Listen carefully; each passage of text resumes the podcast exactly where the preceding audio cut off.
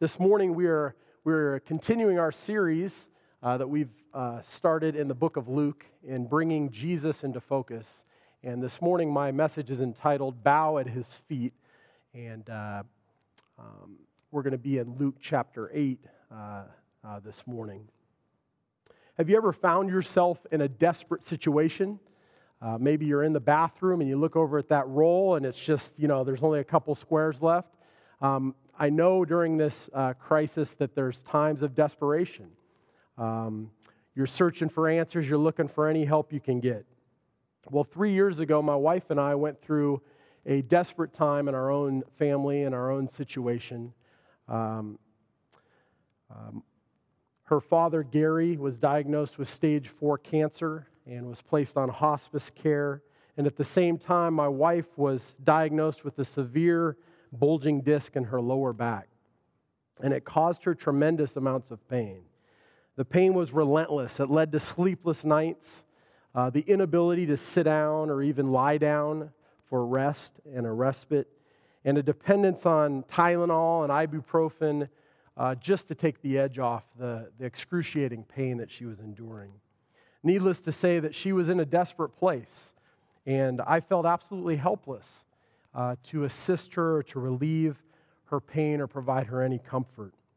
We tried physical therapy, we tried injections, uh, we were faced with the prospect of uh, back surgery, um, and we finally found a therapy that offered some hope. It was called spinal decompression therapy, and it was expensive and it wasn't covered by any insurance. And I remember sitting in the doctor's office with my wife who couldn't sit. She was standing at the time, and uh, she was just in so much pain. And I had watched her for several months just endure this suffering. And uh, I remember just looking at this doctor who had this therapy that um, was supposed to offer relief. And, I, and I, I, I just called out to him and I said, Doctor, I'll give you anything. You know, I don't care what it costs, just please help my wife. You see, desperate times uh, require desperate measures. And in the situation with my wife, I remember um, how desperate we were and that desperate feeling. And that's exactly what we see as we come to our passage this morning. We see a moment of desperation in two people's lives. And so I would, I know that right now we're in a scary time. There's a, a virus that's out there. Um, we all know about that. We all see the effects of it. People's lives are being impacted. And it's a desperate time for many people in our world. And so maybe that's you. Maybe you find yourself this morning looking for answers, looking for hope, looking for help. Um, certainly, the characters that we're going to look at this morning can identify with where you're at. What do we do in the midst of these overwhelming circumstances? Where do we turn when our situation becomes desperate? That's exactly what I would like to look at this morning as we turn to the book of Luke chapter 8. Would you join me there in verse 40 this morning? We're going to read Luke chapter 8, starting in verse 40.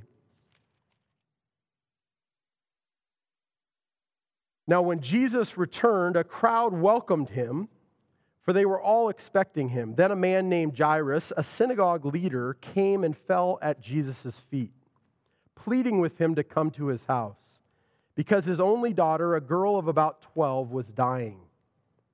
As Jesus was on his way, the crowds almost crushed him. And a woman was there who had been subject to bleeding for 12 years, but no one could heal her. She came up behind him and touched the edge of his cloak, and immediately her bleeding stopped. Who touched me? Jesus asked.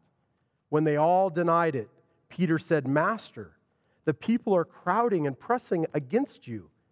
But Jesus said, Someone touched me. I know that power has gone out from me. Then the woman, seeing that she could not go unnoticed, came trembling and fell at his feet.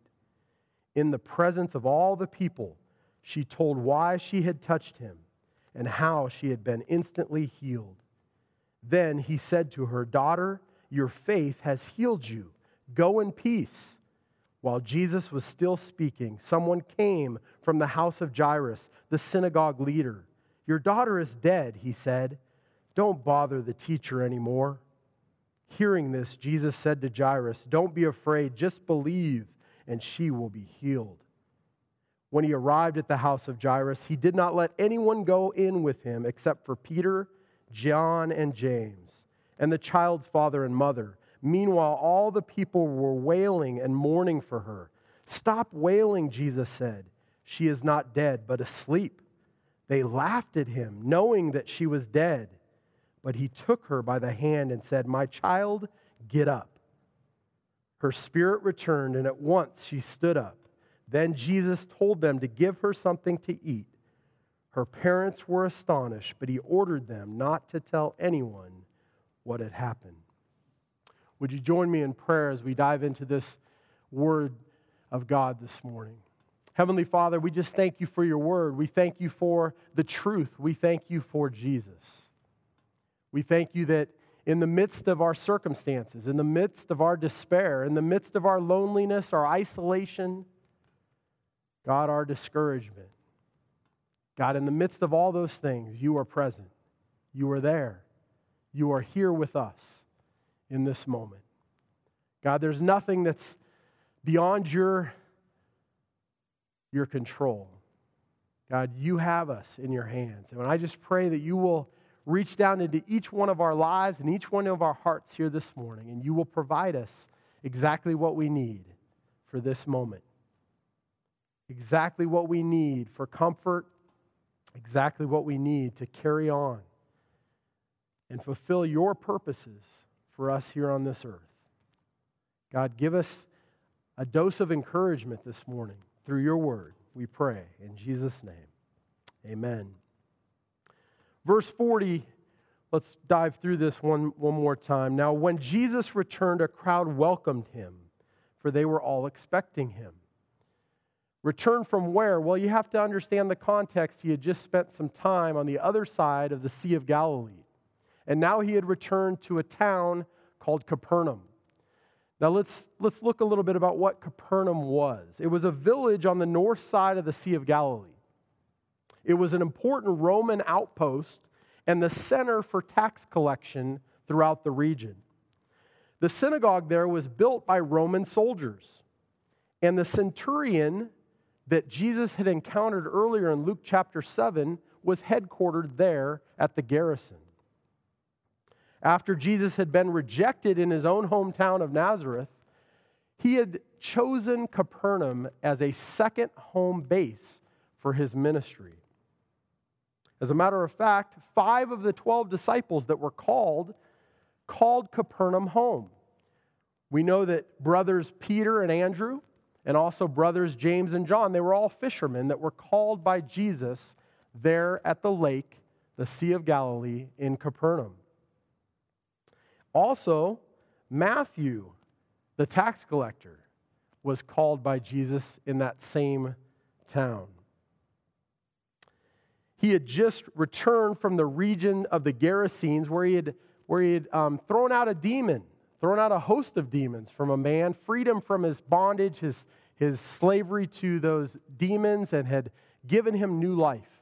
And now he had returned to his home base and large crowds were welcoming him home, and they were excited to see that Jesus had returned. From the Gospel of Matthew, one of the parallel passages of this story, Matthew chapter 9, we learn a little bit more about the context in which today's story takes place. Jesus gets back to Capernaum. It says that he heals a paralyzed man. He rouses the Pharisees' anger by forgiving this man's sins. And then he goes and has dinner with Matthew, the tax collector, who he had called to become one of his disciples. And he hangs out with a bunch of sinners there in the region at the house of Matthew. Jesus calls Matthew as his disciple. He declares that he has come to save sinners, and he goes on to challenge the traditions of the Pharisees and says that there's no need for his disciples to fast while the bridegroom is with them. It's against this backdrop that we, that we discover two desperate individuals today that both encounter Jesus. Join me in verse 41. Then a man named Jairus, a synagogue leader, came and fell at, at Jesus' feet. pleading with him to come to his house because his only daughter, a girl of about 12, was dying. As Jesus was on his way, the crowds almost crushed him. And a woman was there who had been subject to bleeding for 12 years, but no one could heal her. Imagine this scene. Jesus has just returned. He's performing miracles all over the region. He's become very popular. And many people had, had gathered at the seashore to welcome him home. The crowds are pressing in on him. And here are two individuals that the story focuses on that are both have desperate situations in their life. Notice the contrast between these two individuals. Jairus had enjoyed 12 years of blessing with his only daughter, comfort and joy from that relationship. Now, all of that is threatened. All of it could be lost because of what has happened to his daughter, the, the sickness that has come upon her. And here's a woman, an anonymous woman. Her name isn't even given. She's just a commoner. She's endured 12 years of misery, isolation, and despair. You got to remember this disorder, this bleeding, hemorrhaging disorder, kept her from being a part of the public worship. She was considered unclean. She was considered someone that couldn't be around the other people as worship took place. And so this led to a life of isolation. Imagine we've only gone a few weeks being isolated from one another. Imagine going 12 years of isolation. This is what this woman's experience was. How depressing, how discouraging it was for her. Everything she had tried had failed to provide for her need. Both of these individuals were desperate. Both were willing to take risks to get the help that they needed. I want you to think about the risk that Jairus had to take. You see, by now the Pharisees were really hunting Jesus down. They were really looking for ways to accuse him, to arrest him, to get rid of him. And Jairus was a synagogue leader. He was like the elder in charge of the synagogue there in Capernaum. So you know that the Pharisees were all keeping an eye on this guy. What's he going to do with this man named Jesus? Well, he risks it all. And he says, I don't care because the only solution I can see for my daughter is this man that I've heard about, this miraculous man named Jesus. I'm going to go search him out. I don't care what it costs me. I don't care what the Pharisees might do to me. I'm going to go and seek out the help that I need. And think about this woman. For her, she probably thought, like, I'm nothing. I'm worthless. Maybe I'm just troubling this man if I get too close. I'm not important enough to bother him. I'm just an anonymous woman who's desperate for help. She had to risk going into the crowds. If she was recognized, like the crowds would speak up and say, Hey, you're unclean. You shouldn't be around. You're not welcome here. She had to risk the rejection to make her way through the crowds to the feet of Jesus. Both lives were about to intersect at the feet of Jesus. Verse 44 She came up behind him, the woman came up behind Jesus and touched the edge of his cloak, and immediately her bleeding stopped. Who touched me? Jesus asked. When they all denied it, Peter said, Master, the people are crowding and pressing against you. But Jesus said, Someone touched me. I know that power has gone out from me. Then the woman, seeing that she could not go unnoticed, came trembling and fell at his feet. In the presence of all the people, she told why she had touched him and how she had been instantly healed. And then he said to her, Daughter, your faith has healed you. Go in peace. You see, in that day, Jewish men would wear tassels on the corners of the, on the edges of their garments to remember to obey the law of God. This was given back in the law in Numbers chapter 15 and in Deuteronomy chapter 22. The Pharisees took this to the extreme and dazzled the crowds with the size and the elaborate nature of their tassels. Matthew 23, verse 5, Jesus condemns them for that. Talks about that it's not about the tassel, it's not about the outward appearance. That's not what Jesus is concerned with. That's not what God cares about. It's not the size of your tassels, it's what is in your heart that God cares about. So, why does Jesus ask the question, Who touched me? Is it that Jesus has a moment where he just ceases to be God? He, he stops understanding what is happening around him? No, I don't believe that at all. I believe that Jesus knew exactly who touched him. So, why does he say, Who touched me? Number one, I believe it was for the woman's benefit. You see, G- Jesus recognized that this woman had been healed by his power, by faith. And he wanted her to go public with that faith and with that trust. It was her benefit to go public because he knew that when she confessed him as Lord with her mouth, and when she, it would reveal the belief that was already in her heart. And because of those two things, the Bible tells us that when we confess with our mouth and we believe in our heart that Jesus is Lord, we will be saved. We will be set free from our, the penalty of our sin, and we will enjoy peace with God the Father through our Lord Jesus Christ. No, it was for the woman's benefit that she was to give a public testimony of her faith. Number two, I believe it was to encourage Jairus in his journey. You see, Jairus was still wondering does, does Jesus have the power to heal? Does he have the power to, to help my daughter? And, and Jesus knew that his faith was a little bit weak. And so he wanted her to show that he did have the power and testify in front of Jairus, who had come searching for hope, exactly who he was, that he was a God who could heal. And number three, I think it was a rebuke to the crowds. You see, it's one thing to hang around Jesus, it's one thing to, to want Jesus for something that he can give to you. But it's another thing to bow at the feet of Jesus, to bow your life and your heart at the feet of Jesus Christ. And so this woman testifies by coming out of the crowd and, and, and acknowledging that she's the one that had reached out in faith and touched the tassel of his robe.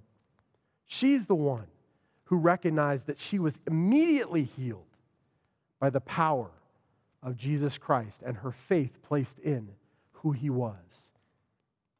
And so it was a rebuke that God didn't want, Jesus didn't want the crowd to just be hanging out for, for the sake of popularity, for the sake of what Jesus could do for them or, or some of the things that he, he might provide. He want, no, he wants people's hearts. He wants people's hearts bowed before him. And this woman gave testimony to that with her life. What do we learn about Jesus? We talk about bringing Jesus into focus through our study in Luke. And I think there's some things we can see about Jesus from this story. Number one, his power is our prescription. Do you realize that no matter what you're facing right now, that God has the power to deliver for you? That God has everything that you need within Him and His resources, His power. What should we do? We should cry out to Him for help. That's what this woman was doing. She was crying out for help. You know, I, I think about my, my wife's back situation. And I remember about several weeks and months into the situation that I, as her husband, was just crying out to God God, give me some answer that is going to provide my wife relief from her suffering. You see, God wants you to take your suffering, your misery, your isolation, your despair to Him.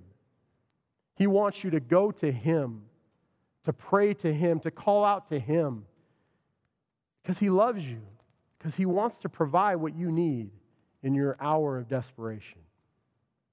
But it takes that crying out to Him and recognizing that His power is your prescription.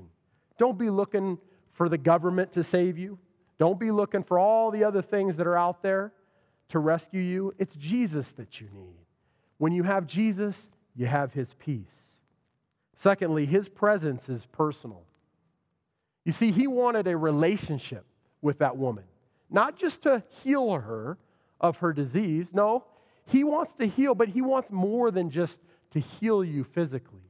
He wants your heart, he wants your relationship with him. He wants to be present with you throughout your journey.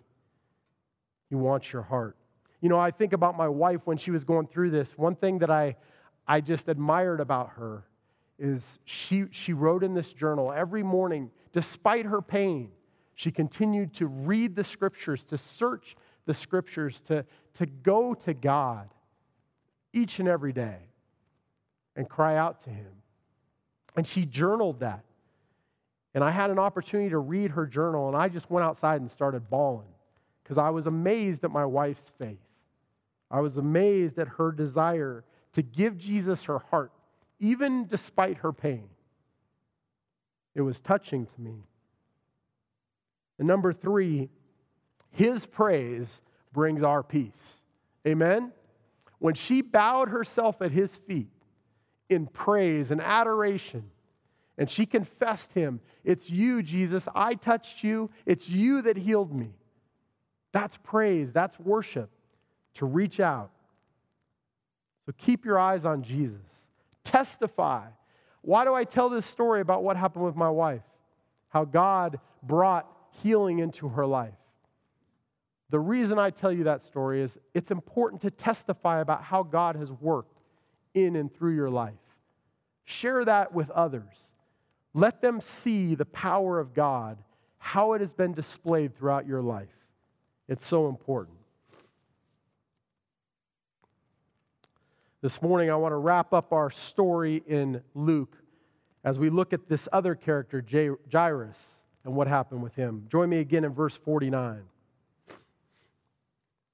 While Jesus was still speaking, someone came from the house of Jairus, the synagogue leader, and announced, Your daughter is dead.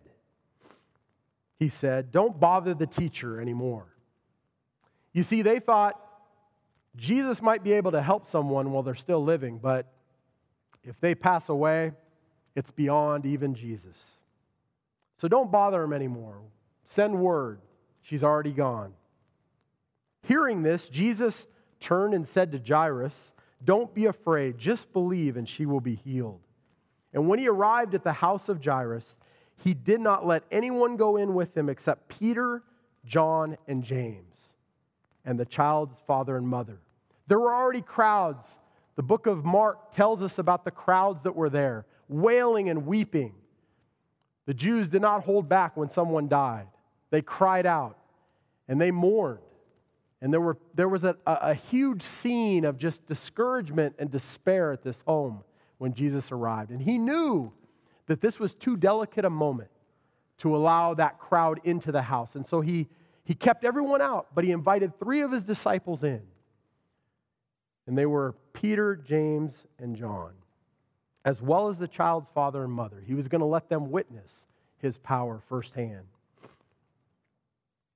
Verse 52 Meanwhile, all the people were wailing and mourning for her. Stop wailing, Jesus said. She is not dead, but asleep. They laughed at him, knowing that she was dead. But he took her by the hand and said, My child, get up. Her spirit returned, and at once she stood up. Then Jesus told them to give her something to eat. Her parents were astonished, but he ordered them not to tell anyone what had happened. I had a question as I was going through this this week. Why in the world does Jesus say she is not dead but asleep? Why would he issue that decree? What, what is important about that statement? Well, first of all, I think that Jesus understands that death is not final. You know, we, we, we worry about death. We, we've shut down the, an entire economy over the prospect that we got to keep people from dying. And rightly so that we should value life. But Jesus had a perspective that we need to share. That knowing that Grandma Lou that passed, she is now with Jesus in heaven, death is not final. Number two, death is not to be feared. You see, Jesus didn't want people to, to fear death. Jesus recognized that just like we sleep each night, it's a passage from one day to another day. We go to sleep. None of us usually are afraid to go to sleep. It's not something that we fear. As a matter of fact, I look forward to it after a long day of dealing with kids. But God, Jesus knew that, that, that death is not something that is final and it's not something to be feared. And finally, death does not fall outside of God's control. You see, we think that all of this stuff is random, that this virus could hit anyone, and we got to be very careful. And yes, we need to walk in wisdom. Yes, we need to listen to the medical experts, but we don't need to walk in fear. We need to recognize God's in control. If you're going to die, you're going to die. God says that every one of your days is numbered. He already numbered them before time began. So there's nothing you can do to add even one day to your life, and there's not one thing you can do to, to, to take one away. God already knows the number of your days, and He's in control. Jesus recognized this reality. And so He said, She's not dead, she's asleep. Sleep is a passage from one place to another, and that's really what Jesus understood about death. That it's a passage from one life to an eternal life. And that eternal life can either be with Him in heaven or it can be separated from Him in a place that is referred to as hell. Jesus knew the reality of death. And that's why He said what He said. But the crowds didn't see that. The crowds didn't understand that. And so they laughed at him and they mocked him about his statement. What do we learn from this situation about Jesus? How does he come into more focus through this story? Number one, I believe that he cares and he's calling us to believe. He cares for us and he's calling us to have faith. You remember Jairus, he said, Don't be afraid, but believe, have faith. Don't fear, don't doubt, trust in me. And Jairus did that. And he walked into that room with Jesus, walking past the skeptics and the critics. And he said, No, I'm going to keep my faith in the one who has control, the one whose power can overcome even death. Number two, he controls every circumstance that we face. Do you believe that? Do you believe that he's in control of your circumstances even now? That he is in control? that He is taking good care of each one of us despite the circumstances that we face. But you're like, wait a second, I've lost my job. He's in control, He's got you, He's going to take care of you. I can't see my loved ones. He's going to take care of you, He's in control. Number three, we learn that Jesus is the resurrection and the life. You realize that Jesus earlier had already raised a son. And now he is here and he's about to raise a daughter. Her spirit returned. You see, death is the separation of the body and the spirit. It's true that her spirit had departed. And we know that that means that she was clinically, medically deceased. And yet Jesus said, It's not final. And he commanded her spirit and it returned into her body, and she got up and she ate. You see, resurrection is a picture of the way Jesus Christ saves lost sinners and raises them from spiritual death to life. The Gospels record three such resurrections for us to consider, though Jesus probably performed more than what were recorded. In each instance, the person raised to life gave evidence of life. The widow's son, earlier in Luke chapter 7, began to speak. Jairus' daughter walked. In this story here, she got up and walked and she ate food. And Lazarus, he was loose from his grave clothes. What a lost sinner, when a lost sinner is raised from the dead, you can tell that someone has come to spiritual life through their speech, through their walk, through their appetite, and through their change of clothes. Amen? If you want to know if you have a relationship with Jesus, just look at the evidence. How's your speech? How is your walk? Are you pursuing Jesus each and every day? What's your appetites? What are you consuming?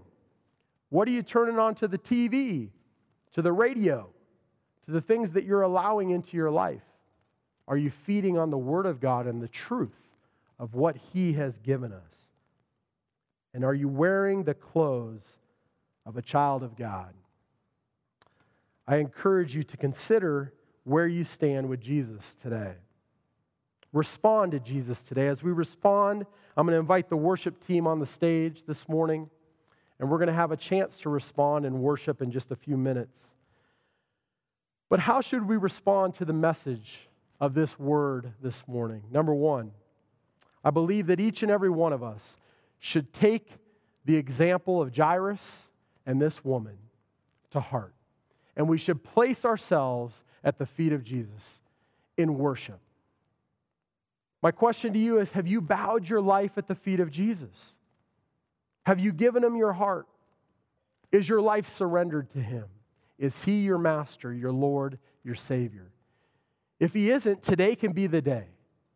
All you have to do is open your heart in prayer to Jesus and say, Jesus, I know that I have sinned. I'm a sinner. I'm in need of a Savior. I'm in need of help and rescue. Come into my heart. Be my Lord and Savior. Save me and rescue me from my sins. Jesus responds to faith by delivering you from your sin and delivering you to a future of heaven forever, eternity forever. Grandma Lou, if she could be here this morning, she would tell you to put your faith in Jesus. She currently, right now, this moment, absent from the body, she's present with the Lord. She's enjoying heaven. She's seeing the streets of gold. She's celebrating with the angels. There's no more isolation, there's no more coronavirus. She is with Jesus in his presence, and she wants you to be too. I do as well. And there's a whole host of prayer team that would love to pray with you. If you've made that decision, please let someone know through our website. There's a, there's a tab that's prayer request. Just put on there that you've responded by placing your faith and your trust in Jesus Christ. Number two, how should we respond? Believe in His control. Quit, quit worrying. Quit, quit freaking out about what's happening in your world. Yes, walk in wisdom, but walk in faith. God's got you. Nothing's going to touch you that He doesn't want to touch you. You don't have to worry. And if it is your time to go, it's going to be your time to go. But let us not cower in fear. As the people of God, let us stand in faith and let us be a testimony to others that God is in control. And finally, bring others good news. You know, we still have an opportunity. This is the Holy Week of Christianity. Today is Palm Sunday. Good Friday is right around the corner, and then we celebrate Resurrection Sunday on Easter. Let us bring others the good news of what Jesus has done. If there's ever a time where people need to hear good news, it's right now. And we have the opportunity, not just the opportunity, the obligation as the people of God to bring others good news. Amen? I want to close this morning that if you've responded to any of this this morning, if God's spoken to your heart, if God's touched you in any way, please let us know. We want to pray for you. We want to encourage you. We want to come alongside you. We're excited to hear how God has worked. We don't want you to be isolated this week. We want you to be able to be in community. So it starts with sharing what God is doing in your life. You can go to our webpage, you can submit that there, and someone will reach out to you, pray with you, encourage you in your decision this morning. Maybe you have needs in your life. Don't forget there's a tab as well that if you have a physical need, you have some, some other need in your life that you're struggling with, the church stands ready. The people of God stand ready to help. We need to know about it. Just like this woman was willing be bold enough to share with the crowd and Jesus what her need was, you as well need to reach out and share your need and, and allow God to work to meet that need.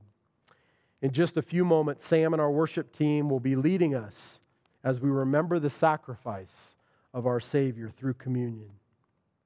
Wherever you're gathered today, if you have bread and juice that you've prepared or you're just about to prepare, now's the time to start get that ready, to pass that out to people in your home.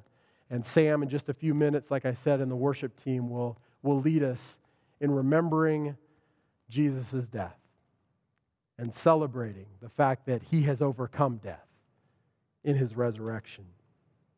If you remember from today's passage, from all his disciples, Jesus only took Peter, James, and John in with him.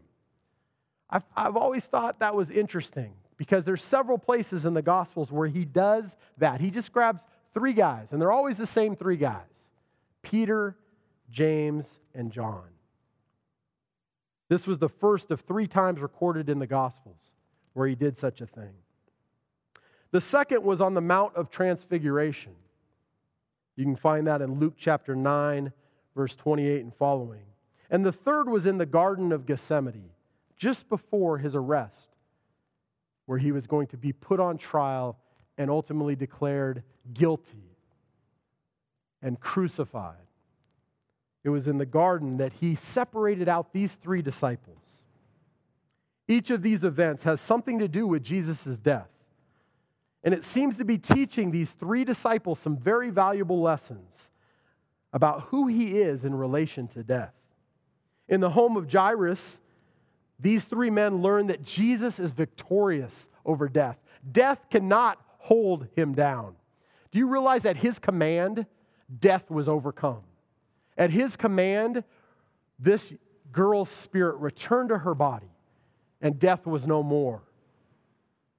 On the Mount of Transfiguration, they discovered that he would be glorified in his death.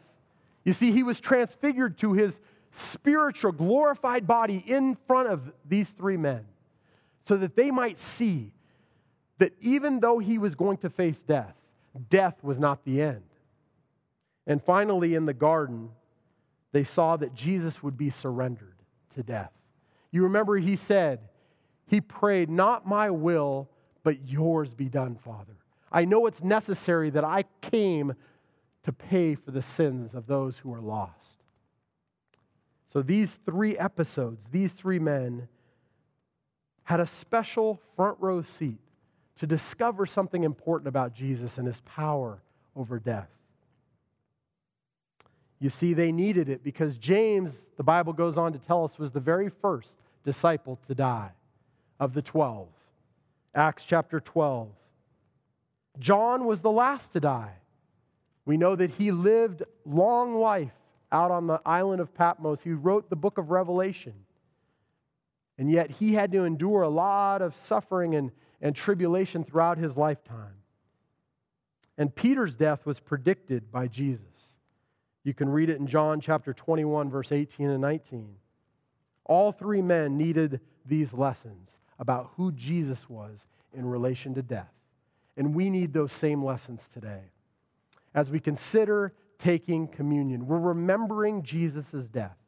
But let us also remember who Jesus is in relation to death. That death can't hold him down, that he is a risen Savior and Lord. Let's worship him together this morning. Let's pray. Heavenly Father, God, we just thank you for this word this morning. We thank you for the truth of your word and the encouragement that it can bring us as we apply this to our own situation, to our own life today.